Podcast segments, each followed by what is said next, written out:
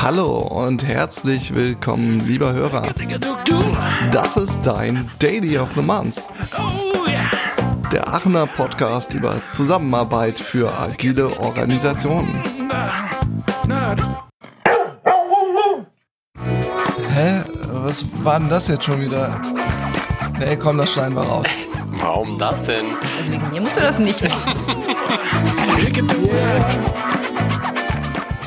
Ja, ich, ich würde fast sagen, äh, ich versuche das Ganze schon mal hier einzuleiten.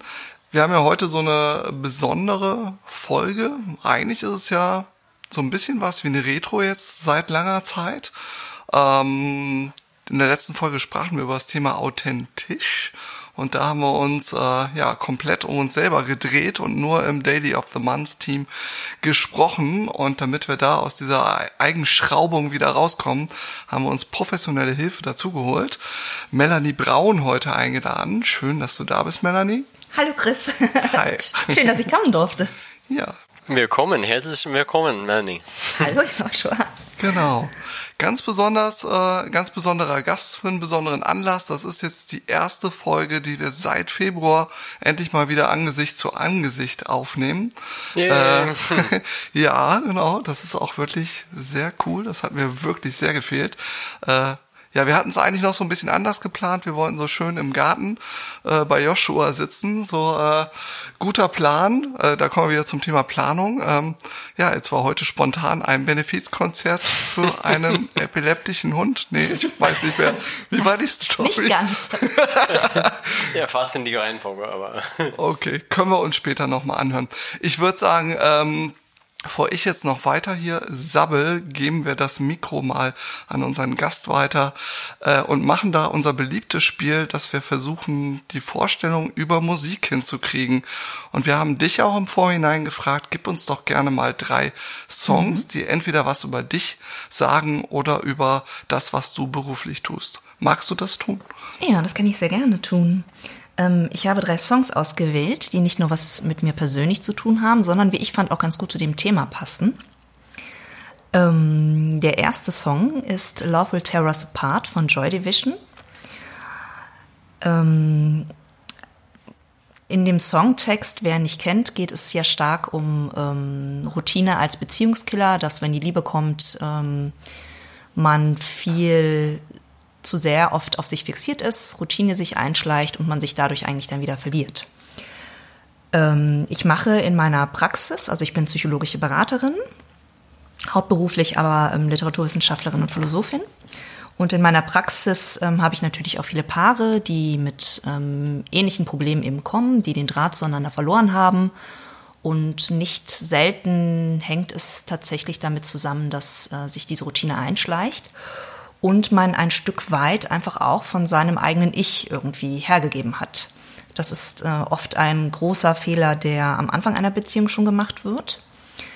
Ähm, liegt natürlich auch daran, dass ähm, ja, die Seele oder die Identität eigentlich eine sehr ambivalente Sache ist, weil einerseits möchte man sehnt man sich nach Nähe und Partnerschaft und andererseits ähm, hat man aber auch den natürlichen Drang nach Freiheit. Bei dem einen mehr, bei dem anderen weniger ähm, so dass sich so ein bisschen die ähm, Authentizität des eigenen und ähm, ja die Beziehung zueinander ähm, gegenüberstehen, weil die Frage oft aufkommt, wie weit kann ich äh, authentisch sein in einer Beziehung und Authentizität ist verdammt wichtig in einer Beziehung. Nur ist halt die Frage, ähnlich wie halt auch ihr das in der letzten Folge besprochen habt, wie das im Berufsleben aussieht, ähm, wie weit geht man da Kompromisse ein? Wie weit ähm, gibt man auch ein Stück weit von sich her? So. Themen, über die man natürlich sehr lange jetzt reden kann, das ist nicht das Thema. Ähm, das zweite Lied, das ich mir ausgesucht habe, ist äh, My Mind is Dangerous von Life of Agony.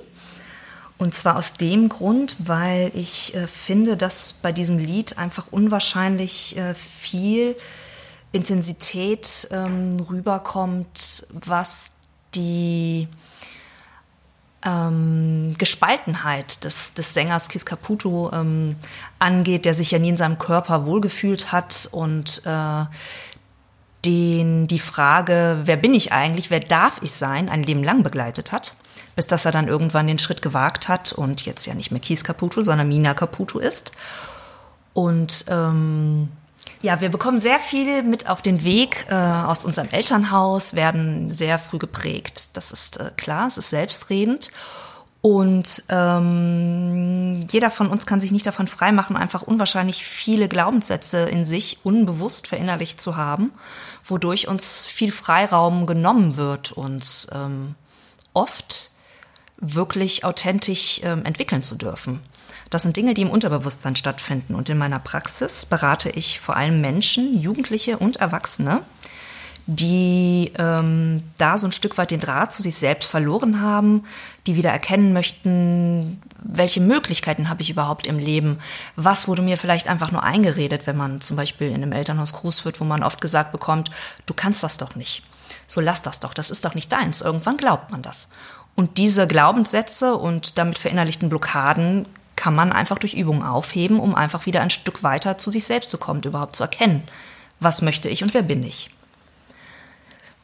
Genau, und das dritte Lied ist ähm, London von Benjamin Clementine. Wie ich finde, ein wahnsinnig toller Musiker, Sänger und ähm, Pianist, der einfach eine unwahrscheinlich spannende Vita hatte. Ist, ähm, er ist in London geboren, ähm, ist irgendwann nach einer schlimmen Krise und einem Konflikt mit einer langjährigen Freundin nach Paris gegangen, ist dort als Jugendlicher, ist dort obdachlos geworden, hat dann viele Jahre als Obdachloser dort gelebt sich als Straßenmusiker ähm, über Wasser gehalten und hatte immer seine Musik als Halt und ist irgendwann dadurch auch entdeckt worden tatsächlich und ähm, ist mittlerweile ein international anerkannter Musiker, der wahnsinnig viel Emotionalität in seine ähm, Lieder bringt. Und das Spannende daran, finde ich, ist einfach, ähm, dass man auch hier merkt, wie wichtig Wurzeln sind, die auch immer was mit der eigenen Identität zu tun haben. Ähm, dass in diesem Lied London geht es eben um diesen Drang, dass London dich ruft, London is calling me, ähm, weil einfach dieser starke Drang bei ihm bestand, dorthin zurückzugehen.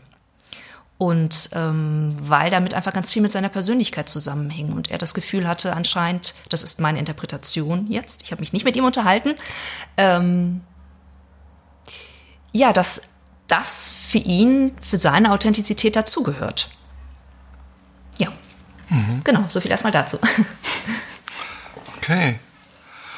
Cool. Ja, wir haben heute nicht so viel geplant, ja, oder an Struktur für, für die Vogel, aber das war eigentlich ähm, sehr gut, da, was du mit uns mitgeteilt hast, ja, das war, ähm, was ich, ich glaube, sind die Themen, dass wir ähm, in der letzten Folge so ein bisschen rumgesprochen habe, aber das war eine Frage, ich frage mich auch seit, seit der Folge, also nicht nur, aber die Idee vom, vom Freiheit. Ich glaube, das ist, was du gerade angesprochen hast, ist ein Thema. Und der Freiheit vom, haben wir wirklich Freiheit oder ist das schon für uns eine Struktur für uns vorgegeben? von unserer Kindheit, von unserer Struktur, vom System oder Institutionen. Ähm, also inwieweit, inwiefern ähm, sind wir, inwieweit sind wir oder haben wir Freiheit? Also ich spiele das äh, diese äh, Frage in der Runde. Was denkt ihr oder das ist ja eine sehr tiefe philosophische Frage, die sehr schwer zu beantworten ist. Ne? Wir sind ja alle irgendwie in dieses System, also das System, in das wir eben reingeboren wurden, reingeboren und werden ja von klein auf eigentlich in bestimmte Richtungen gelenkt. Wie weit man dann wirklich, wirklich frei entscheidet, ist halt wirklich eine gute Frage. Ja, ich glaube, dann sind wir auch wirklich hochphilosophisch, weil äh, was, was ist jetzt Freiheit, ne? Also äh, sind halt nicht frei von unseren Vorerfahrungen und so weiter, ne? Ähm, von daher, äh, ich glaube, dann müssten wir jetzt erstmal ziemlich genau klären, was, was, was wir unter Freiheit verstehen. Ähm, bezüglich des Verstehens würde ich auch direkt mal ähm, nachfragen. Das war ja so ein bisschen unser Ansatz für die Folge heute. Wir haben gesagt, ähm, hör mal, wir brauchen irgendwie jetzt nochmal Input von außen. Wir haben jetzt so unsere ganzen Gedanken zum Thema authentisch sein und wie authentisch kann ich bei der Arbeit sein, wie, wie kriegt man einen Mix hin, wie bringt man die verschiedenen Egos zusammen, haben wir uns so komplett die Köpfe heiß geredet und eigentlich wollten wir so ein bisschen schauen, was kommt davon an. Ähm, und vielleicht daher die Frage einfach an dich. Du hast dir die Folge, glaube ich, vor ein paar Tagen das erste Mal angehört. Ähm, was ist so bei dir hängen geblieben? Oder woran, wo hast du vielleicht sonst noch eine Frage auch an uns? Was ich mich gefragt habe tatsächlich ist, ähm, ich hätte gerne etwas mehr über eure genaue Definition von Ego erfahren, weil Ego ist ja eigentlich in der Bedeutung mehr so, also das Ego beschreibt ja das oder jemanden, Moment, ich muss es anders formulieren. Ego bezeichnet ja eigentlich ähm, dieses Bedürfnis eines jeden Egos, eines jeden Menschen stark um sich selbst zu drehen, sich zu drehen, so und zu kreisen. Ähm, ist es das, was ihr, also habt ihr das so verstanden auch oder ging es mehr einfach so Ego im, als Synonym für Persönlichkeit oder Individualität? Es ist ja nicht synonym, aber im Kontext habe ich mich gefragt, ob ihr es so, also ich hatte den Eindruck, dass es eher so verwendet wird. Weil es ist eine nicht unwichtige Definition, finde ich.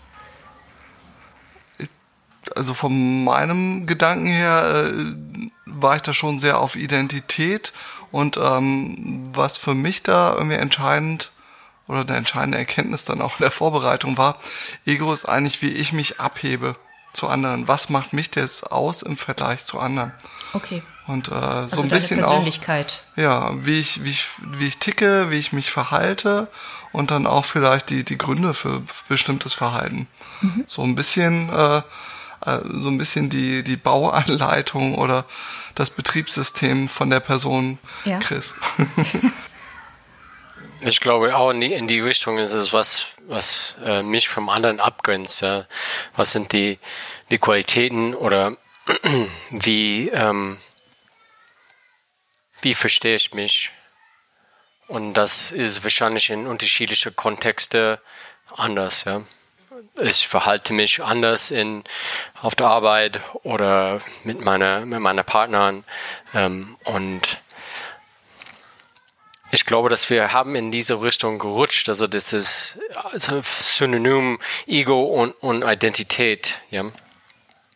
Und also ich fand es ziemlich interessant, auch seit der seit der Folge habe ich, habe ich auch einige neue Einflüsse, Impulse, äh, so in Form von Podcast meistens ähm, reingehört und das ist auch die Ideen vom vielleicht nicht so vom vom Ost äh, Ost äh, also Kulturen aus dem Osten mhm. das ist mehr an sie identifizieren sich mit, mit der Gruppe. Mhm, genau. Und das ist anders als ich und Gruppe ja. und ähm, ich verstehe mich als Teil der Gruppe. Und ähm, ja, das ist, ich meine, ich, ich kann so ein bisschen verstehen, was das bedeutet, aber da ja. ich hier in, in, in, ja, in den USA groß geworden bin und äh, das ist ein, ein bisschen schwierig zu verstehen, ich glaube. Ähm, als Definition weiß ich nicht, eine Folge, vielleicht wäre das ein bisschen besser kommunizieren, hätten wir das. Wie, wie hättest du es denn abgegrenzt oder wäre das auch dein Verständnis gewesen? Oder anders gefragt, wie taucht das als ein Thema oder als eine, ich, ich nenne es jetzt mal Baustelle auch in deiner Arbeit, im, im Coaching auf? Ist das was, woran du auch mit deinen Klienten arbeitest? Ja, auf jeden Fall, aber ähm, eher im Sinne von ähm, ähm, Bedürfnissen innerhalb von bei Paaren, also innerhalb der Paartherapie, sodass ähm, es eher darum geht, wie weit stelle ich mein eigenes Ego, also meine eigenen Bedürfnisse zurück, wie weit ähm, kann ich ich selbst irgendwie sein, ohne den anderen in irgendeiner Weise zu verletzen oder einzuschränken. Und im Sinne von ähm, zu schauen, was das eigene, wenn eine Person kommt, was das, ähm, also eine Person kommt zu mir ähm, weiß irgendwie gerade nichts in, mit seinem Leben anzufangen, hat irgendwie die Orientierung verloren, möchte neue Ziele irgendwie finden und ist einfach an so einem Punkt in seinem Leben angekommen, wo er gar nicht mehr oder sie gar nicht mehr weiß, ähm, wo es jetzt hingehen soll. Und dann setzen wir uns eben hin und reden darüber und versuchen über Methoden herauszufinden, was die Person eigentlich möchte. So, was, was möchte sie, was, was braucht die Person, also das Ego der Person, die Person, so, wenn ich Ego jetzt mit Person gleichsetze. Ähm, welche Möglichkeiten hat dieser Mensch überhaupt, um, äh, also welche Ressourcen hat er, welche Fähigkeiten bringt er mit und eben auch hervorzuarbeiten, was äh, die Person vielleicht ganz besonders Tolles kann, ähm, was ihr dann gar nicht so bewusst war bisher, um einfach auch ähm, das Ego über die eigene Selbstwirksamkeit wieder zu definieren. Mhm. Was ich auf jeden Fall auch sehr spannend an eurem äh, letzten Podcast fand, war, ähm, also mich hat das auch sehr zum Nachdenken gebracht, überhaupt über Authentizität, auch was mich angeht, das Ganze zu hinterfragen nochmal. Und ähm, ihr habt ja auch sehr oft ähm, Susan Kane erwähnt. Und mir ist dabei aufgefallen, ich habe mir danach noch einen Vortrag von ihr angehört, ähm, dabei aufgefallen, dass, ähm, da ging es ja dann irgendwie um das Thema auch introvertiert sein dass da starke Verbindungen für mich äh, erkennbar zur Hypersensibilität sind. Ähm, das sagt euch was, so Menschen, die hypersensibel sind? Es passt zumindest sehr gut zu etwas, was Susan Kane ganz oft sagt, dass sie auch von äh, stark reaktiven Menschen mhm, genau. spricht, als irgendwie genau. ein anderes Wort. Introvertiert ist so ein bisschen das so ein Label, was so ein bisschen ja negativ gesehen wird. Leider, ja. Genau, und äh, ich finde, dass dadurch, dass sie diesen Begriff reinbringt, äh, ja, stark reagieren auf Einflüsse von genau, außen. Genau, auf Reizen, genau, ja. auf Reize und das vielleicht nicht ganz so gut dann auch filtern können. Das ist sehr ähnlich wie wenn jemand hypersensibel ist, der einfach unwahrscheinlich viele Eindrücke bekommt und äh, das einfach schwerer verarbeiten kann. Was übrigens sehr, sehr wichtig war in unserer Evolution, um überhaupt früher in Gruppen äh, zu überleben. Es war unwahrscheinlich wichtig, dass mindestens eine Person dabei war, die sehr sensibel war und einfach Gefahren viel schneller erkannt hat als äh, die anderen halt, um so die Gruppe auch zu schützen. Ja. Aber hy hypersensibel heißt jetzt nicht direkt irgendwie ähm, Asperger oder so. Also das nein, nein. vielleicht auch, um das klar zu machen, nein, das finde ich auch wichtig bei Susan Kane, dass sie halt sagt, dieses introvertiert sein oder sensibel hast du es jetzt genannt, das ist halt nichts Schlechtes oder Krankhaftes oder nein, so. Gar nicht. Nein, nein, nein, kein bisschen. Kein bisschen. nein, nein. Nein, nein, nein, nein, gar keinen Fall. Ja. Nee, das muss klargestellt sein, klar. Und wie weit ist denn auch dieses, ich meine, wir haben uns ja gefragt, wie authentisch kann ich bei der Arbeit sein? Mhm. Ähm, wie also kannst du das auch auf dich beziehen? Wie viel äh, Melanie Ego ähm, in deiner Rolle dann als Coach äh, irgendwie zum Tragen kommt? Also ähm, ja, ich muss sagen, also als psychologische Beraterin ist es schon so, dass ich ähm, schon versuche, gerade am Anfang sehr authentisch zu sein, weil es sehr wichtig ist für die Bindung zum Klienten, weil ich bin der Meinung, mein Gegenüber spürt das, ob ich ihm gerade etwas vorspiele oder nicht. Und ähm, es ist total wichtig, damit dieses Coaching überhaupt funktioniert, dass man einen guten Draht zueinander hat. Und ähm, gut, wenn es dann so ist, dass jemand vielleicht mit meiner Art dann nicht klarkommt, dann ist das so, aber dann passen wir auch einfach nicht zusammen. Das ist okay. Es ist immer auch das Recht sowohl des Klienten als auch äh, auf meiner Seite zu sagen, tut mir leid, aber das passt jetzt nicht. So. Ähm, es ist natürlich, natürlich, ja, schlüpfe ich ab irgendeinem gewissen Punkt auch in eine Rolle, nämlich die Rolle, dass ich jemanden ja auch anleite und unterstützen muss. Da kann ich nicht ganz ich sein, weil das, das fände ich in dem Kontext ist auch etwas zu egoistisch. Ich kann jetzt nicht, wenn ich jetzt ich, wenn ich komplett ich wäre, würde ich zum Beispiel ähm, sehr viele Witze machen oder ähnliches mhm. oder rumalbern. Okay. Und das wäre dann absolut unangebracht in dem Kontext. Mhm. Hingegen, wenn ich an meine Arbeit im Verlag denke, ich habe elf Jahre im Verlag gearbeitet, also ich arbeite immer noch in diesem Verlag, weil ich es einfach sehr gerne mache und ich beides gerne machen möchte. Da war es am Anfang natürlich so, dass ich auch mehr so innerhalb des Role-Takings bestimmte Rollen eingenommen habe, aber einfach durch die Zeit einfach ich sein kann, weil man kennt mich da und ich muss da kein Blatt vor den Mund nehmen. Das ist aber dann wirklich Faktor Zeit. der da eine große Rolle spielt. Ich glaube, das ist wahrscheinlich auch schwierig als, als Coach, weil man kommt zu dir äh, mit Fragen und sie will und sie wollen Antworten haben oder Begleitung genau. und das ist so diese Rolle vom Experten und genau.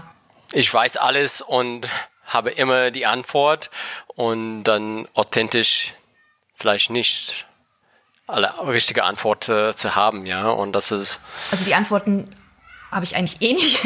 ich mag ganz klar. Also das, das gebe ich dann auch ehrlich. Also das geht eh nicht. Das ist eher so ein Miteinander erarbeiten der Antworten. Aber ich denke schon, dass die Menschen, die zu mir kommen, einfach auch was Bestimmtes erwarten. Sie möchten halt schon jemanden, der sie ein bisschen ähm, an die Hand nimmt und ihnen hilft, einfach ähm, ihre Dinge zu lösen. Und äh, da ist es weniger wichtig, dass ich die ganze Zeit meine Persönlichkeit ausleben kann, sondern wirklich eher, okay. dass ich mich einstimme auf den Menschen, der da gegenüber sitzt. Sie sind Sie sind ja auch alle unterschiedlich. Jeder Klient hat andere Bedürfnisse, eine andere Geschichte und äh, man muss sich immer wieder sehr einschwingen auf die Person. Es ist dann mehr so dieses, nicht dieses Roll-Taking, auch zu einem gewissen Stück, aber eher auch so dieses Roll-Making, dass ich einfach bewusst, weil Roll-Taking läuft ja sehr unterbewusst ab sodass man. Ich glaube, du musst diese Begriffe aber erklären. auch mal kurz erklären. Versuche ich gerade. genau. Also Roll-Taking ist etwas, das ähm, jeder von uns, das was du eben schon gesagt hast, Joshua, dass du im Berufsleben ne, nimmt, nimmt man eine Rolle an, also schlüpft in Rollen, im privaten Leben auch in eine andere Rolle und so machen wir das ja eigentlich in jeder zwischenmenschlichen ähm, in jedem zwischenmenschlichen Zusammentreffen, dass wir verschiedene Rollen annehmen. Das ähm, ist grundsätzlich auch gut so. Es spricht auch von, also es ist auch ein Zeugnis von Empathie, dass man das kann, weil wir einfach ähm, unser Gegenüber dadurch einschätzen und ähm, merken, was derjenige jetzt gerade von uns braucht und ähm, damit wir auch gut mit ihm zurechtkommen. Ähm, das läuft aber unterbewusst ab zum größten Teil. Und Rollmaking ist dann eher das, was äh, wir aktiv steuern können. In der Beziehung ist das zum Beispiel ein ganz wichtiger Fakt äh, oder ein ganz wichtiger Punkt, dass man sich ganz bewusst aufeinander einlässt, dass man Kompromisse zusammenfindet, dass man gemeinsam diese Paaridentität findet, dass man eben nicht egoistisch immer nur sein Ding irgendwie durchzieht. Also ich mache mir die Rolle. So, man macht sich die Rolle. Und ähm, genau im Coaching ist es eben auch so, dadurch, dass ich sehe, da ist jemand, der braucht jetzt genau das und das von mir, versuche ich, ähm, meine Rolle als Coach etwas mehr in eine bestimmte Richtung zu lenken. Es läuft also nicht unterbewusst ab, es ist mehr so ein aktiver Akt, um denjenigen da abgeholt zu werden, wo er gerade steht und das, was er gerade benötigt.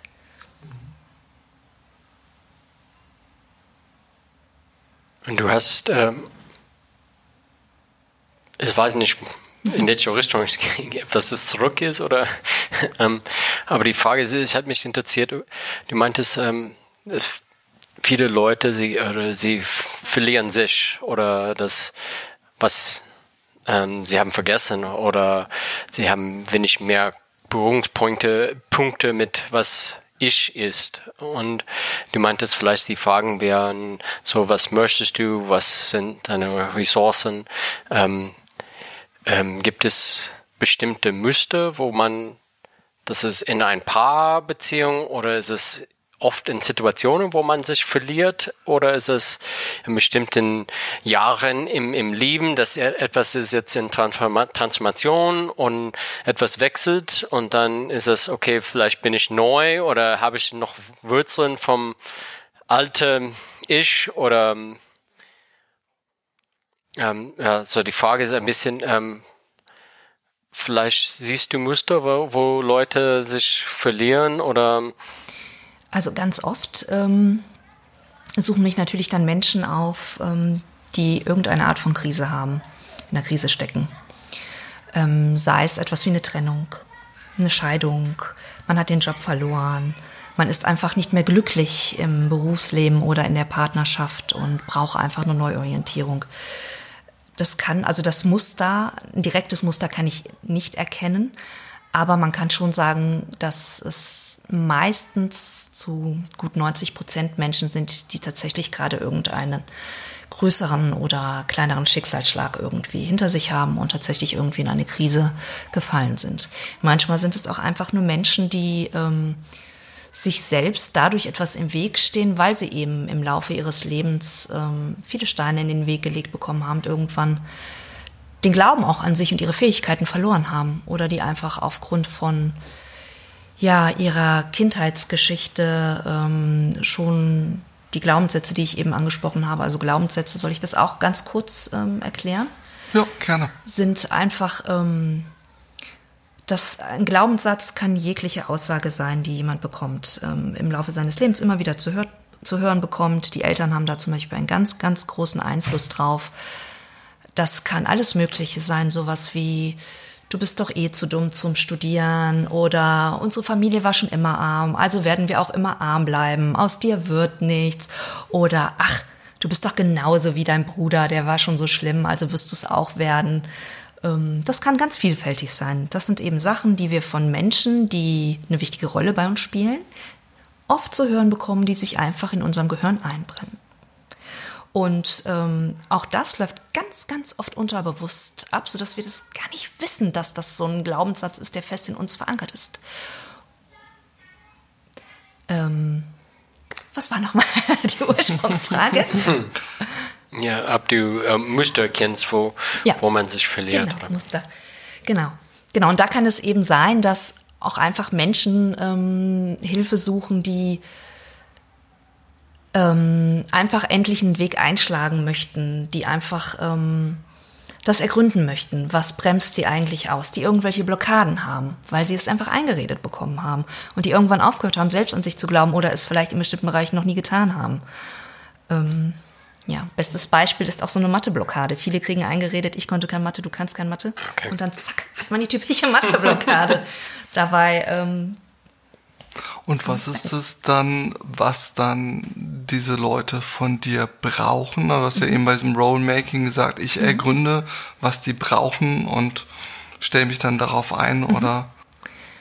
Also, ähm, in erster Linie brauchen Sie natürlich jemanden, der sich auf Sie einlässt, der mit Ihnen redet, nachhakt. Aktives äh, Zuhören ist ganz, ganz wichtig, dass man ähm, also wirklich gezielte Fragen stellt, die das Gespräch ähm, nicht leiten, das wäre falsch gesagt, sondern die durch, durch das Gespräch ähm, versucht man halt an so tiefliegende Dinge heranzukommen, dass man mit dem Menschen zum Beispiel diese Glaubenssätze erarbeitet. Also ein bisschen Ursachenforschung quasi. Auch, genau. Mhm. Und ähm, um gewisse Sachen einfach ins Bewusstsein zu holen, um dann aktiv daran arbeiten zu können, um äh, man kann es durchaus gibt es Methoden, das Ganze umzuprogrammieren, sodass man irgendwann davon ablässt. Das ist viel Arbeit, aber es ist möglich so dass diese Menschen dann einfach hingehen und ähm, nicht, sie gehen nicht einfach hin, aber dass sie danach in der Lage sind, Dinge ganz anders zu betrachten. Das ist halt auch viel ein Perspektivwechsel. Hm. Man arbeitet auch viel über Perspektivwechsel, indem man zum Beispiel, wenn es, wenn es um mehrere Personen geht, ähm, Rollenwechsel einnimmt oder auch Rollenspiele macht. Und dass man dadurch, dass man einfach auch jemandem zeigt, du pass auf, das und das ist aber deine Stärke. Und es ist eine Stärke. Es ist kein Makel. Es ist eine Stärke und es ist vollkommen in Ordnung, dass du so fühlst, dass du so empfindest, dass du diese Eigenschaft hast, egal was jemand anderes sagt, egal wie jemand anders das schlecht redet. Es ist vollkommen in Ordnung, dass es so ist. Dass man jemandem einfach zeigt, du hast äh, die Möglichkeit, dein Leben selbst wirksam zu bestimmen. Und alleine diese Erkenntnis bei Menschen hilft ungemein, ähm, damit sie einfach ganz anders an Sachen rangehen können. Und das Ganze wird natürlich dann begleitet, weil es ist, das sind natürlich dann Muster, da fällt man auch immer wieder schnell rein zurück, dass man wieder an sich zweifelt und dass man doch in die alten Rollenmuster ähm, zurückfällt. Und das begleitet man dann in so einem Coaching halt auch eine ganze Weile, bis dass man sagen kann, okay, der ist jetzt jemand so stabil und traut sich zu, äh, das Ganze alleine zu stemmen und zu managen damit er eben authentisch sein kann. Und äh, das fand ich am Anfang, ähm, auf dieses Thema würde ich gerne noch mal mehr eingehen, weil das ja. dann noch mal stärker so diesen Zusammenarbeit ist ja das, was uns, äh, wo wir oft fokussieren, ähm, vielleicht dann nochmal in diese Paargeschichten reinzugehen, weil das ist ja letztendlich, auch wenn es eine sehr kleine Gruppe ist, zwei Leute, aber trotzdem sind es dieselben Mechanismen. Also wie ähm, ja, wie arbeitet man da? Also du sagtest Rollenspiel. Mhm. Genau. Und dieses, äh, du hast ja auch dann davon gesprochen, dass man ja, äh, dass man sich mehr zurücknimmt und auch auf die Bedürfnisse des anderen. Das hat mich dann sehr stark an unsere Folge erinnert, nämlich wirklich dieses, wo ist der Zwischenweg? Weil einfach genau. nur Ego geht nicht. Genau. Aber trotzdem auch die Frage, nämlich in die andere Richtung, wie weit sollte man sich zurücknehmen? Weil auch das ist sehr wichtig, um eine glückliche Beziehung zu führen. Oder überhaupt ein ähm, zufriedenes Miteinander, sei es jetzt in der Partnerschaft oder sei es in einem beruflichen Kontext. Ähm, was ich immer sehr wichtig finde, und damit arbeite ich eigentlich sehr gerne, ist erstmal, egal ob es ein Paar ist oder ob es im beruflichen Umfeld ist, zu schauen, wie sprechen die beiden miteinander, welche Kommunikationsebene haben die. Ähm, also die Funktion eines Mediators zu übernehmen. Dass ähm, man erstmal sehr unbeteiligt dabei sitzt, man lässt die beiden einfach äh, walten und man merkt sehr schnell, was für eine ähm, Art von Kommunikation die beiden Menschen miteinander haben ähm, und dass man dann hingeht, angenommen, wir können ja mal ein Beispiel durchspielen, wenn ihr möchtet. Ja, gerne. Ähm, Schnell einen äh, Schluck aus dem Ginglas zur Stärkung. Prost, Männer. Ist ja schon so ein bisschen äh, gerade die klassische Situation. Man, man sitzt auf der Couch und gut, ja. Ähm, Okay. Dann würde ich dich jetzt einmal bitten. Chris, ja. dem Joshua einmal ähm, mitzuteilen, warum du super gerne mit ihm zusammenarbeitest, wenn du es denn tust. Und ähm, wo du dir aber vielleicht noch wünschen würdest, äh, da könnte noch etwas optimiert werden. Mhm. Your turn. Ich mache super gern diesen Podcast mit dem Joshua, weil, weil die Gespräche mit dem Joshua bei mir ziemlich viel Gedanken freisetzen und eigentlich so äh, meinen Apparat da oben in, in Wallung bringen. Das ist ja auch so ein bisschen der Grund für diesen Podcast gewesen, dass wir zum Thema lernen wollten. Und äh, die Gespräche mit Joshua, da entsteht unglaublich viel bei mir. Da äh, das, wo ich sonst irgendwie monatelang oder selber den Hintern nicht hochkriegen würde, das äh, funktioniert super gut im Gespräch mit Joshua und Markus. Äh, ich glaube, letztens auch mit Markus telefoniert, auf einmal war eine Stunde rum und von Hölzchen auf Stöckchen und ähm, ja, da entsteht einfach super viel. Okay, das, was ich mehr gebrauchen halten, könnte. Sonst kann er sich das nicht alles merken. Versuch's kurz zu halten, bitte. Okay. Und das, äh, was wir ausbauen könnten, ich könnte mehr davon gebrauchen. Aber wir sind ja nur Daily of the Month. Das ist schwierig. okay, Joshua. Jetzt ähm, wäre es cool, wenn du kurz nochmal wiedergibst, was du davon äh, verstanden hast, was der Christoph gesagt hat. Ah, okay. Ja. Ähm, ja, der Christoph meinte das mit mir und ähm, ja, in dieser Situation, das ist das, ähm, diese Zusammenarbeit ähm, gibt ihm viel neue, neue Impulse und das ist ein, ähm, das hilft beim Lernen, neue Sachen zu lernen und neue Impulse zu bekommen und ja, neue, ähm, neue Blick, Blick, Blickwinkel zu bekommen. Und das ist äh, für ihn sehr angenehm.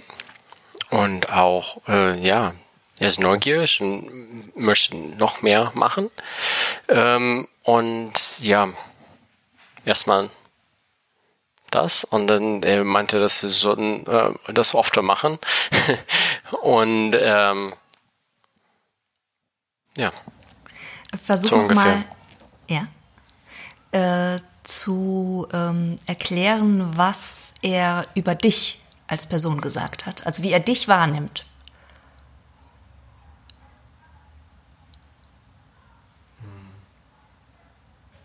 Das weiß ich nicht, ob das das so mitbekommen habe. Das war mehr so auf der Ebene vom. Okay. Dann versuch du das, Christoph, nochmal ganz knapp in wenigen Worten, was die eigentliche, eigentliche Message war.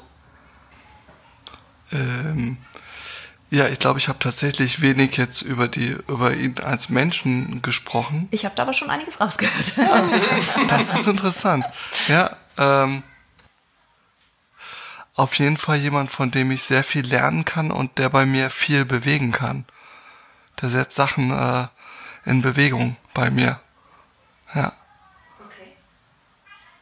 dann was höre ich auch raus, ähm, dass das, ähm, das ist impactvoll, ja, dass, dass diese Beziehung, dass das ähm, ihm was gibt, das er braucht, ja.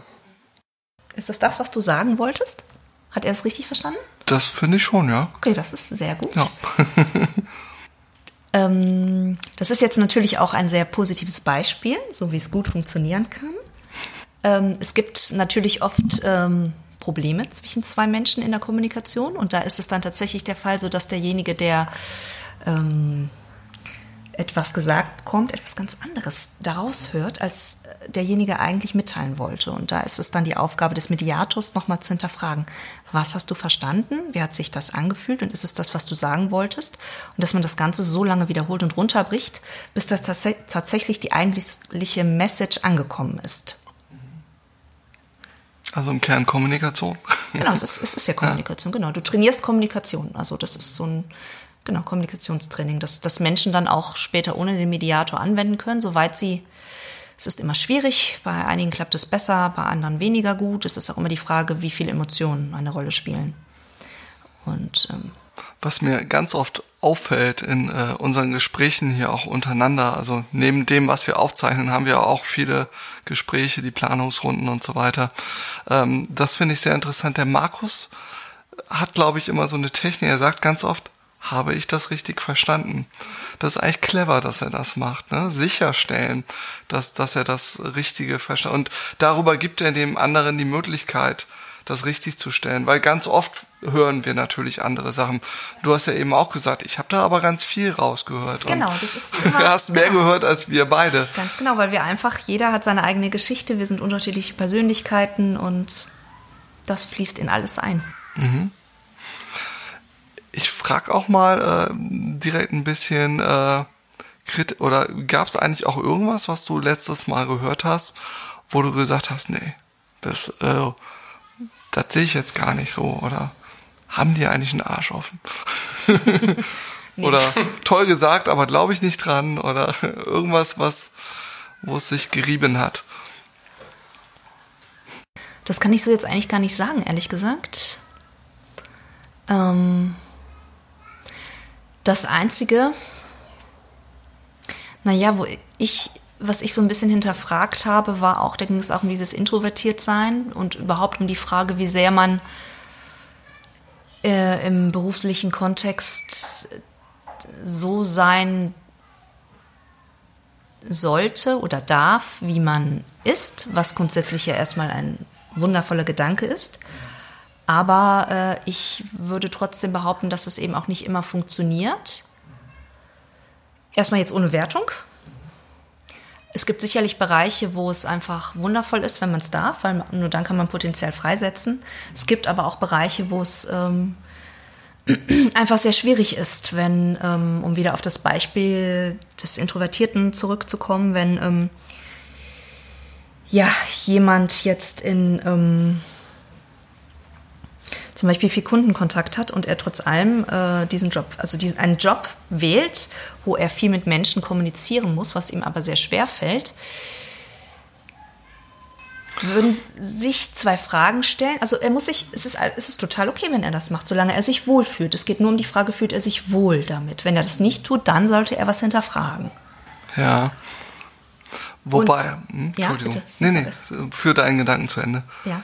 Und weil da stellt sich dann die Frage, womit würde er sich besser fühlen, wenn er sich vielleicht umorientiert, weil das einfach nicht in sein, äh, in sein Wohlfühlfeld äh, passt? Oder würde er es einfach angehen und daran arbeiten? Die Möglichkeiten gibt es ja. Nur im Endeffekt ist es immer wichtig, egal wofür er sich entscheidet, dass es sich gut anfühlt. Ja, wobei ich bei dem Beispiel gerade dachte, also zumindest nach dem Verständnis oder der Definition, wie Susan Kane das, glaube ich, sieht, muss ja introvertiert auch nicht heißen, der redet nicht gerne mit das Menschen, stimmt. sondern der will einfach nicht nur so an der Oberfläche, ja. sondern sucht dann eher tiefer gehende Gespräche und halt einen intensiven, für ja. solche Menschen gibt's halt immer nur so ganz ja. oder gar nicht eher, sage ich jetzt mal so. Ja. Wobei ich da eben auch finde, das ist auch so ein bisschen in die Schublade gepackt und nicht, also den, dass man mhm. dann automatisch den Extrovertierten das ein bisschen abschlägt. Und das finde ich ist natürlich auch ähm, geht, ja. geht auch nicht, weil es ist auch Blödsinn. Es gibt auch sehr viele Menschen, die sehr extrovertiert sind und trotzdem diese Tiefe haben. Ich finde, das sind einfach zwei Schubladen. Das ist schwarz-weiß-denken und es funktioniert halt nicht. Persönlichkeiten sind dafür einfach viel zu ähm, vielschichtig und äh, kompliziert auch. Ja. Könnte ich jetzt glatt wieder mein Schreckzitat bringen mit den. Bitte, bitte. Nein, das habe ich doch schon letzte Folge mit den Zwiebeln und den Ohren und so. ich hab's nicht mehr präsent, ja, hab's nicht äh, gemerkt. Esel, Oger sind wie Zwiebeln. Sie stinken? Nein, sie haben Schichten. ja. So.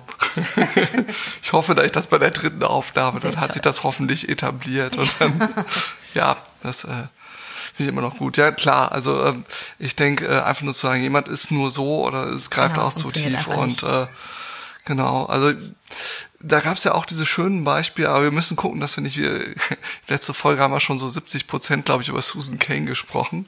ja, deswegen war ich gezwungen, darauf einzugehen. Nee, es ist gut. Also ich, ja, passt ja auch immer noch sehr gut.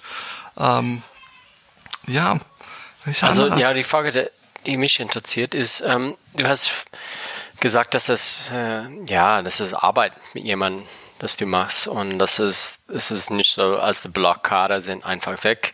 Und ähm, was sind Übungen, die die Leute alleine machen können oder dass du empfehlen würdest? Also ähm, in dem ersten Schritt muss man natürlich hingehen, gemeinsam das erstmal zu visualisieren, erstmal herauszufinden, was sind die Blockaden. So. Das ist sehr schwer, das alleine zu machen. Geht natürlich auch, wenn man sehr reflektiert ist. Aber dann kommt man auch nicht mehr zu mir.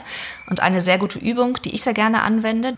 Erstmal ähm, müssen wir natürlich selbst, also müssen wir natürlich gemeinsam hingehen und ähm, Glaubenssätze oder Blockaden erstmal entdecken, analysieren und ähm, dann ist zum Beispiel eine, äh, wie ich finde, sehr gute Methode, die ich auch bei mir selbst sehr oft äh, früher angewendet habe, das mentale Training. Ähm, auf jeden Fall, die Methode funktioniert so, dass man hingeht, ähm, wenn man zum Beispiel große Selbstzweifel hat an sich, äh, kann man hingehen und sagen, sich den Satz ähm, wählen, ich, ähm, ich bin gut oder ich bin sehr konzentriert. Ähm, und sagt diesen Satz immer wieder am Tag. Klassische Mantren, oder? Genau, ja, ja, genau. Okay. Es ist sehr mantrenhaft, genau. Ist das überhaupt der, äh, die, die Mehrzahl von Mantra? ich glaube schon, Mantra. Mantri.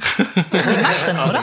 Mantra, Mantra. Mantras. Man, Mantra, Mantras. Wahrscheinlich ist sogar Mantras und Mantren, müsste ich als Ton Alles klar, wir werden die Duden fragen. Okay, alles klar.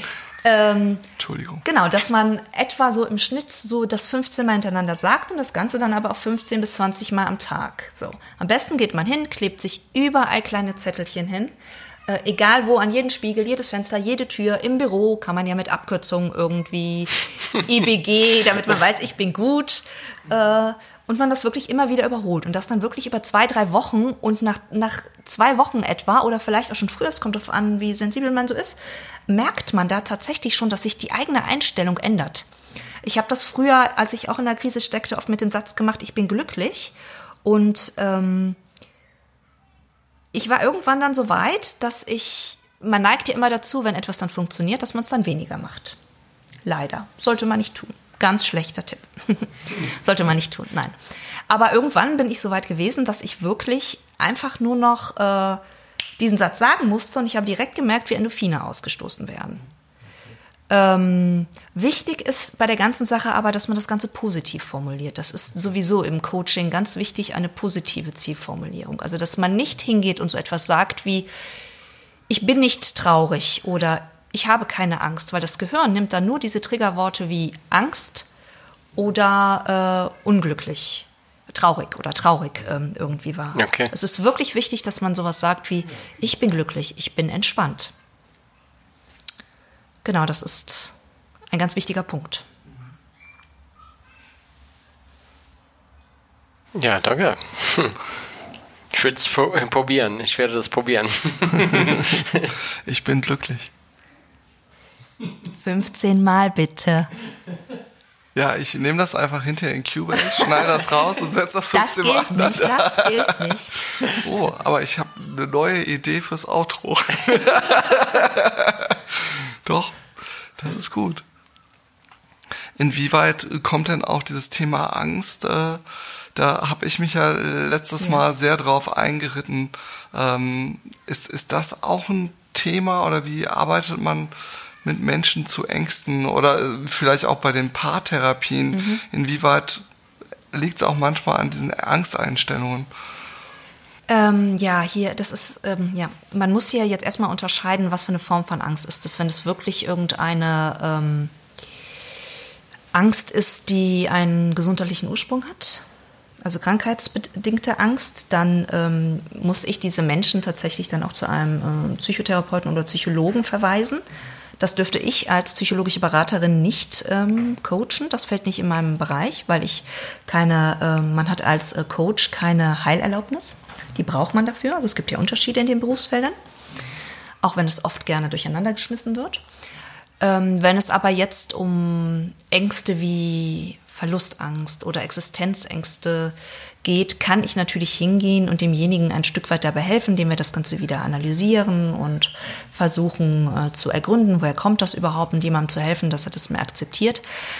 Aber ähm, das ist dann schon eher ein Fall für äh, jemanden, der ähm, da auch äh, im Zweifelsfall medikamentös rangehen könnte oder tatsächlich auch durch eine richtige Psychotherapie. Wobei ich den Unterschied gerade nicht ganz verstehe, wann ist etwas gesundheitlich bedingte Angst? Ich meine, Angst ist ja. Wenn es zum Beispiel Angst ist, wenn es zum Beispiel eine Angststörung ist, die durch das Gehirn gesteuert ist, ähm, weil eben das Gehirn bestimmte Sachen ausschüttet, die nicht so sein sollen oder vermehrt ausschüttet, ähm, dann kann ich demjenigen nicht helfen. Oder wenn jemand eine Verhaltenstherapie braucht, weil er unwahrscheinliche Angst hat, Auto zu fahren, dann braucht er einfach einen Therapeuten, der mit ihm gewisse Methoden trainiert. Also eher so krankhafte Angstausmaße, so. Genau. Würde ich so zu einem genau, Extrem, genau, genau. jemand, der depressiv oder das, genau, Schizophrenie Dinge, oder genau. sowas, das wären ja jetzt ganz genau. Extreme. Genau, oder jemand, der äh, aufgrund seiner Angst irgendwie zum Alkoholismus neigt. Der ist bei mir dann auch an der falschen Adresse. Genau. Oder wenn man sich locker machen muss für äh, Aufnahmen. Ja, kenne ich, kommt mir bekannt vor. Okay. ja. Ja, für mich ist es das Gegenteil vom Angst, oder ich weiß nicht, ob das das Gegenteil ist, aber ähm, Sicherheit. Ähm, oft in den Kreise, wo ich jetzt ich lese und was ich höre und was gesprochen wird, ist äh, Sicherheit ist so richtig gute Sache und das macht alles aus, dass Leute dann öffnen, öffnen sich, wenn das sicher ist und ähm, irgendwie habe ich das äh, so, ich glaube, die Sicherheit ist wichtig, aber nicht so viel. Also wir haben diese Hubschrauber-Eltern und das und weiß ich nicht, die Angst, dass das Kind, also ich benutze Kinder jetzt als Beispiel, aber dann kriegen sie alle ein Trophy, keiner ist Verlierer, alle sind Gewinner, weil sie wollen nicht, dass das wehtut, oder? Mhm. Und ja. ähm, braucht man richtig Sicherheit aus deiner Sicht als, als Antwort auf Angst oder äh, ähm, also ich würde schon sagen, dass Sicherheit ein Grundbedürfnis eines jeden Menschen ist. Ist ja auch evolutionsbedingt zu erklären. In der Gruppe ist man einfach überlebensfähiger als alleine. Aber ich würde dir da absolut zustimmen, dass wir heutzutage in unserer Gesellschaft sehr zu diesem Helikoptersicherheitsverhalten neigen. Und ähm, hier würde ich wieder den Begriff Selbstwirksamkeit ins Spiel bringen, dass man vielleicht, wenn man weniger den Fokus auf so viel Sicherheit äh, legen würde, mehr merkt, dass man auch selbst bestimmte Dinge regeln kann, wodurch man in diesen Zusammenhängen auch viel weniger Angst vielleicht entwickeln würde, weil man sich einfach viel eher zutraut, ich kann diese Situation auch alleine meistern. Sei das jetzt irgendwelche kleinen Dinge oder aber auch ähm, innerhalb irgendwelcher Krisen oder anderen größeren Veränderungen im Leben. Okay. Es ist halt, finde ich, immer die Frage, wie ist so das Ausmaß? Und natürlich ist es immer sehr typabhängig. Aber ja, man kann, äh, denke ich, schon mit Sicherheit äh, Ängsten entgegenwirken. Ja. Ja, das würde ja. ich schon so sagen. Ja. Oder kann es dann auch das Mittel sein, dass man einfach die Angst mehr akzeptiert, so wie äh, man ja auch versucht, Konflikte durchstehen zu. Ich meine, das ist so ein Ding, was ich irgendwie bei, bei Kindern halt auch sehe, dass man Konflikte aushält. Man genau. tendiert dazu, aus Absolut. dem Konflikt irgendwie rauszugehen oder auch dadurch, dass man vielleicht laut wird oder emotional, ja. ist wahrscheinlich auch ein Verhalten, um einfach jetzt eine Abkürzung zu finden, ne? weil das äh, drüber reden oder so. Äh, wir sind ja da so ein bisschen Hein-Oma-Fans geworden, äh, dank dem Frank, äh, den wir da zur neuen Autorität hier hatten, der uns da viel von erzählt hat. Und äh, ja, dieses Jahr, da, da kommen wir später drauf zurück, was er einführt, dieses äh, Prinzip von wir schmieden das Eisen, wenn es kalt ist. äh, das, äh, das erlebe ich halt auch so. Das ist so das, die Reaktion der Kinder ist meist, ach nö. Man merkt richtig, dass, dass denen das unangenehm ist, ne, dieser Konflikt. Ja, wir neigen sehr dazu, unsere Kinder immer zu beschützen zu wollen vor allen schlechten Erfahrungen und, und äh, Gefühlen. Aber es ist natürlich auch unver, ähm, verdammt wichtig für den Entwicklungsprozess, weil das Leben läuft nicht ohne schlechte Erfahrungen und Konflikte ab. Und es ist natürlich auch sehr wichtig, damit sie ihre Resilienz entwickeln können, damit sie eben widerstandsfähig gegen Stress werden. Wenn einem Kind äh, alles abgenommen wird und es einfach auch gar keine negativen Erfahrungen sammeln kann, wird es auch später äh, als Erwachsener sehr schnell, also sehr schlecht mit Problemen umgehen können. Und ähm, ich glaube, das ist wie, also das war ein, eigentlich eine unserer großen Fragen, ja. Das war, okay, ähm, wenn ich, wenn, also auf uns bezogen erstmal, ähm, aber auch in die Gruppe. Also wie weit bringe ich mich in die Gruppe rein? Und ist es auch wichtig, dass ich jetzt etwas von, von mir reinbringe? Und ich glaube, dass für mich war das ziemlich klar. Ja, das muss eigentlich sein, dass wir brauchen Konflikt eigentlich weiterzukommen. Und wenn ich nur so eine Rolle spiele in diesem Kreis, dann ähm, ja, ich glaube, die, die Gruppe merkt das vielleicht unbewusst oder vielleicht auch bewusst. Ähm, und da, da ist diese Authentizität ist nicht da und irgendwie dann fällt es vielleicht braucht ein bisschen Reibung, dass irgendwie, dass wir weiterkommen Absolut. zusammen, ja, und ähm, dass wir etwas Neues zusammen kreieren oder dass wir neue Lösungen oder Lösungen äh, erarbeiten, das für uns beide gut ist, ja, oder und uns besser zu verstehen. Ich glaube, das ist und man braucht zum Beispiel in dieser Sicherheit manchmal, dass man braucht Sicherheit sich öffnen, dass es, ja, ich fühle mich wohl hier, ich kann mich reinbringen, ja, und ja, ähm, ich finde auch, dass Konflikte oder auch Krisen auch nichts, nicht zwanghaft was Negatives sein müssen. Man kann sehr konstruktiv damit umgehen.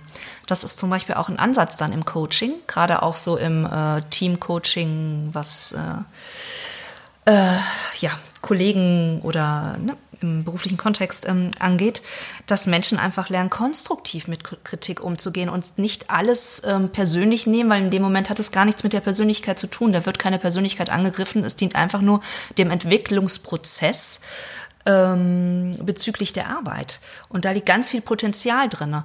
Und da würde ich sagen, ist die Sicherheit wichtig, einfach auch zu wissen, ich darf hier auch mal rummoppern, ich darf auch mal sagen, äh, dass ich das jetzt gerade nicht gut finde, weil ich einfach denke, das würde uns als Team und einfach dem Projekt, das wir gerade fokussieren, unwahrscheinlich helfen und das voranbringen. Und da ist es dann eben im Team wichtig, dass alle auf der gleichen Ebene stehen. Dass alle, äh, dass allen bewusst wird, ich nehme das jetzt nicht persönlich, hier geht es wirklich nur um die Sache. Es geht nur um den Gegenstand. Und das ist eine, eine Teamsicherheit, die äh, braucht dann so ein Unternehmen auch ähm, damit es sich da weiterentwickeln kann und wachsen kann in der Kreativität, beflügeln halt. Das, was du gesagt hast, ja.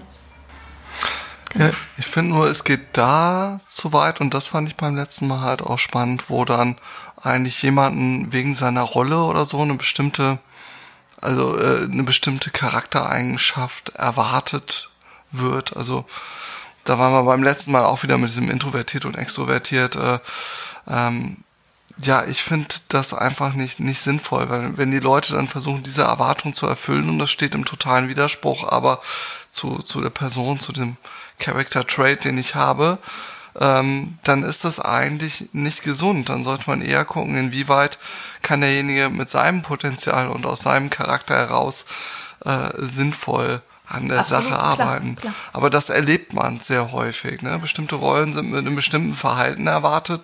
Umso höher man dann beispielsweise in irgendwelchen Hierarchien kommt oder wenn es um Teamleitung geht, dann irgendwie der, der der starke Teamleiter, der dann aber entscheidungsstark sein muss und selbstbewusst und so und so.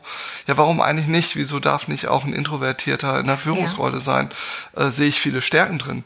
Absolut. Weil er zum Beispiel so mehr Antennen hat, äh, genau. Sensibilität, äh, eher tiefer gehenden Kontakt und über Beziehungen dann eher arbeitet, was ja auch wieder äh, Thema vom Frank war, ne? dass man so äh, durch Nähe und Beziehungsarbeit, diese wertschätzende Miteinander, was die Lehrer uns erzählt haben, das ist nicht dieses mhm. Hauruck Basta, mhm. ihr habt jetzt zu tun, äh, was ich sage und meine Macht wird danach bewertet, ob die anderen jetzt gefolgt sind sondern äh, es funktioniert gut, wenn wirklich eine, eine Beziehung auf Augenhöhe hinkriegt. Ja. Also ich wollte damit jetzt auch gar nicht sagen, dass ja. äh, jemand. Ähm, Habe ich so auch nicht verstanden, aber da sehe ich so die, die Grenzen ja, einfach. Absolut, würde ich auch so sehen. Also es, es bringt nichts, wenn man sich verbiegt. Es, es bringt keinem was. Und ähm, man muss wirklich schauen, dass es gesund bleibt. Das ist verdammt wichtig. Ähm, und es ist leider so, dass wir sehr viel in Schubladen denken, immer noch, was sehr unfair ist.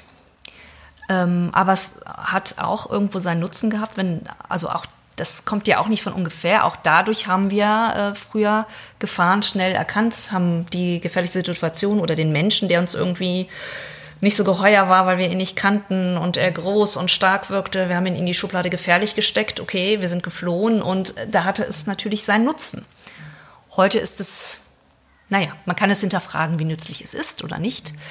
Aber das sieht man ja in vielen Bereichen, nicht nur was Introvertiertheit angeht, ähm, auch was jetzt, ohne jetzt irgendeine Gender-Schublade aufmachen zu möchten, aber auch was Frauen angeht, vor allem was gut aussehende Frauen angeht. Ich habe letztens eine Studie gelesen, ähm, also es war ein Bericht in der Zeitung ähm, zu einer Studie, dass ähm, tatsächlich Frauen attraktiv empfundene Frauen, die von der Mehrzahl der Testpersonen als attraktiv empfunden wurden, eher nicht in eine Führungsposition gesetzt wurden Hingegen interessanterweise aber so auf die unteren Positionen und Frauen, die man als nicht attraktiv empfunden hat, denen hat man offensichtlich eher zugetraut, ähm, eine Führungsposition bestreiten zu können. Und zwar aus dem Grund, es ist dieses ähm, ja, Ungleichheits-Gleichheitsprinzip, das da irgendwie fasst, dass man davon ausgeht, dass jemand, der gut aussieht, nicht gleichzeitig auch noch intelligent sein darf, weil es ein Ungerechtigkeitsding wäre. So, das ist unterbewusst auch in den Köpfen drinne von sehr vielen Menschen. Ähm, und die introvertierte Person, ja, damit verbindet man wahrscheinlich dann auch automatisch, dass sie gewisse Dinge dann einfach nicht kann, was natürlich totaler Nonsens ist. Ähm, aber übrigens kenne ich auch einige sehr äh, erfolgreiche Geschäftsführer, die ich eher in äh, die Kategorie introvertiert stecken würde und die unwahrscheinlich beliebt sind bei ihren äh, Leuten, weil sie einfach eine gewisse Ruhe ausstrahlen und den Leuten das Gefühl geben, hey, du kannst jederzeit zu mir kommen und ich äh, respektiere das, was du sagst, die einfach nicht direkt ihr Ego oder im schlimmsten Fall sogar Narzisstending irgendwie ähm, fahren müssen. Einfach nur, um zu zeigen, ich bin jetzt hier der große Macker oder die große Mackerin. Und wobei, äh, ich meine, wenn wir jetzt so auf Selbstorganisation und Agile gucken, ich meine, die Zeit der Heroes, die dann irgendwie führen müssen, die Führungsperson oder so, das ist ja eigentlich das Gegenteil von dem, was Agile eigentlich versteht. Da geht es ja dann mehr um die Gruppe, die sich selber führt, selber organisiert ja. und äh, dann eher vielleicht auf diesem Weg jemand braucht, der so ein bisschen den Weg mit ebnet oder die Gruppe so ein bisschen von außen abfedert. Also der Scrum Master dann, der sich aber eigentlich dann äh, mit der Zeit auch selber überflüssig machen sollte. Ich, ich persönlich schätze das auch als ein sehr überholtes äh, Ding ein. Ich denke, es ist immer gut, wenn es ein paar Menschen gibt, die die roten Fäden zusammenhalten. Ähm, aber dieses, diese starken Hierarchien, Was heißt das denn, die die Fäden zusammenhalten? Ja, einfach die etwas den Überblick behalten. Es ist die Frage. Ich, ich kann nicht äh, aus praktischen Erfahrungen jetzt reden, wie äh, das, was du gerade beschrieben hast, in so einem Team, wo jeder irgendwie gleichberechtigt ist. Das war ja das, was du beschreiben wolltest damit, oder? Ja, oder dass zumindest jetzt niemanden braucht, der irgendwie da Richtung oder die, die Lösung entwickeln oder absegnen muss. Ja. Sondern, äh, also einfach eigenverantwortlich arbeiten. Doch darin sehe ich auch tatsächlich sehr viel Potenzial, weil es einfach auch gut für das Selbstwertgefühl der, also dass man sich aber wertgeschätzt fühlt und denkt, ja, da traut mir jemand was zu, also zeige ich auch, was ich kann. Genau. Aber das schließt ja nicht aus, dass da einfach irgendjemand ist, der den Überblick hat, der weiß, was Person A macht und Person B macht, einfach um dann zu sagen, hey, Person A hat ja auch schon mal was gemacht, also schließe ich mal kurz oder so. Weil es natürlich noch schöner wäre, wenn irgendwie die beiden Personen direkt, ne? Selbstverständlich. Aber dann sagen ideale wir, wenn, Welt dann sagen kommen wir, wenn wir jetzt Person A, B bis Z haben und dann irgendwie, dann wird es schon schwierig. Ja. So, dann ist es gut, wenn einer so ein bisschen einfach weiß, äh, Ja, das heißt nicht, weil man den Überblick hat, dann ist der besser oder Nein, nein, genau, höher als nein. der anderen. Ja. ich meine, Teammeetings können das Ganze auch ersetzen, nicht wahr, regelmäßige. Könnte ich jetzt mit Beta-Codex-Worten reden? Das wird bestimmt unserem ehemaligen Gast Peter Pröll gut gefallen. Wir brauchen halt nicht Schnittstellen, sondern wir brauchen Nahtstellen. Ne? Also nicht diese Flaschenhälse, diese Personen, die dann dafür sorgen, dass äh, die Leute miteinander sprechen, weil dann ist das halt genau auch der Bottleneck, sondern dass halt die Teams, dass alle Leute enger beieinander sind, dass wir halt nicht mehr abgeteilt sind, sondern es irgendwie hinkriegen, dass die Leute generell mehr zusammenstehen und in so einem Pfirsich-Modell dann quasi besser in Kontakt stehen miteinander. Dass man auch überhaupt weiß, was, was tun die anderen eigentlich. Weil oft, äh, also ich kenne sehr viele Unternehmen, da wissen viele nicht, was die anderen tun. Sehr schön, der Joshua gibt uns gerade so ein schönes, subtiles Zeichen. Ist heute unser Zeitwächter. Wir haben uns die letzten Male zu sehr aus dem Fenster gelehnt mit der Zeit. Äh, vielen Dank. ja, vielleicht kommen wir dann so ein bisschen auf die Zielgerade. Sie, ja. Ähm, Gibt es denn noch Fragen oder Dinge, die du vielleicht so ein bisschen auf dem Weg ins ferne Aachen mitgenommen hast? Und jetzt haben wir dir die ganze Zeit mit unserem Gelaber davon abgehalten, vielleicht das Thema anzusprechen. Wunderbar. Eigentlich nicht. Okay. Und ich komme sehr gerne jederzeit wieder in das gar nicht so ferne. Sehr gut. Ja, äh, übrigens zur Erläuterung, wer da meint, im Hintergrund dauernd irgendwelche Nebengeräusche zu hören, diese Nebengeräusche äh, sind zum Teil meine Kinder. Ähm, die Soundkulisse ist also hochgradig authentisch heute. Wir nehmen hier im äh, Wohnzimmer auf. Äh, wie gesagt, äh, die eigentliche draußen Location war besetzt durch Konzert für Hunde. Jetzt haben wir halt äh, ein gut gelüftetes, großes Wohnzimmer. Also wir können verkünden, das sind, glaube ich, äh, fast drei Meter Abstand zwischen uns. Und wir desinfizieren hochgradig mit äh, Gin Tonic. Also äh, alles, alles beachtet. Ähm, genau. Ja. Das, das sind irgendwie Feature-Gäste dann heute, ne? Die Nachbarskinder und meine Kinder. Ja. Ähm, ja, danke nochmal an euch Kinder. Was gibt's nächstes Mal, Joshua? ähm, das gibt äh, der Weg zum Entscheidungsfindung. Äh, und ja, wir, der, der Markus ist, er beschäftigt sich mit systematischer Konsensierung. Das ist eine Methode, wie eine Gruppe zur Entscheidung kommt. Und ähm, ja, das wird das Thema für September. Also wir arbeiten noch dran an, was die Folge alles enthält, aber ja, das ist, was wir, ähm, ihr könnt äh, sich freuen über die, die neue Folge. Ja, ich glaube, das Thema war eine gute Entscheidung. Entschuldigung, einen schlechten Witz muss ich pro Folge machen. Das geht sonst nicht anders. Ja. Du sollst sehr authentisch sein, mein Lieber. Ja, so ganz kriege ich das nicht raus. Okay, ähm, unsere Webseite, äh, die heißt immer noch www.dailyofthemonth.de. Äh, die Webseite zum Hummelhäuschen, vielleicht können wir das noch kurz klären. Was zum Teufel soll das mit dem Hummelhäuschen eigentlich? Also das ist die Webseite äh, von der Melanie. meine? Falls jemand äh, da äh, mehr Informationen über Melanie finden kann, das werden wir auf den Show Notes mal verlinken. Ich gebe auch ähm, im Übrigen Online-Coachings, falls ihr Skype habt und nicht in meine Praxis in das schöne Dülken kommen möchtet am Niederrhein. Ähm, ich soll das mal was erklären. Ja. Ja, okay. Begrifflichkeit. Eigentlich ganz Ja. äh, simpel. Ähm, die Hummel ähm, ja, hat mich deswegen fasziniert, weil ähm, zum einen hat der ein oder andere vielleicht schon mal von dem Gerücht gehört, dass die Hummel eigentlich gar nicht fliegen können sollte, was sie aber trotzdem tut, weil sie einfach ihre ganz eigene Methode entwickelt hat. Sie fliegt anders als Bienen das machen oder Wespen und hat so einfach ihr eigenes Ding gemacht. Etwas, das ich im Coaching auch mit meinen Klienten gerne machen möchte, dass sie ihren Weg finden. Und zum anderen, weil in der Biene, äh, in der Hummel einfach viel mehr steckt, als man weiß. Der eine oder andere weiß es sicherlich. Aber die Biene. die Oder war es doch die Hummel? die die Hummelbiene. Hummel ist tatsächlich auch eine Biene, nämlich eine Wildbiene. Und das ist sehr vielen Menschen gar nicht so bewusst. Und deswegen die Message, auch in dir steckt mehr, als du denkst. Okay. So viel dazu. Also www.hummelhäuschen.de. Oh yeah. Okay. Yeah. Das war's dann. Ja, Ja, vielen lieben Dank, Vielen Dank. an euch. Schön, dass du da warst. Jo. Dann zack. Cut. Genau. Können wir eigentlich aufhören.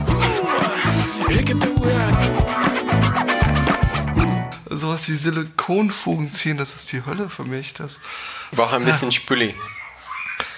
ah, stimmt, äh, mit Finger und Spüli. Die nächste Silikonfuge werde ich Mhm. Das hat dich mein Papa einladen. auch immer so gemacht. Ja, ja ich glaube, irgend, ja. äh, irgendwas mit. Spüli habe ich auch mal gehört. Ja, Spüli und du nicht genau wie und was und wann. Ach ja, ja, ich habe oben, also oben habe ich die Silikonfuge der, der Hölle äh, fabriziert. Aber ich habe es zumindest gemacht. Äh. Ich bin glücklich. Ich bin glücklich. Ich bin glücklich. Ich bin glücklich.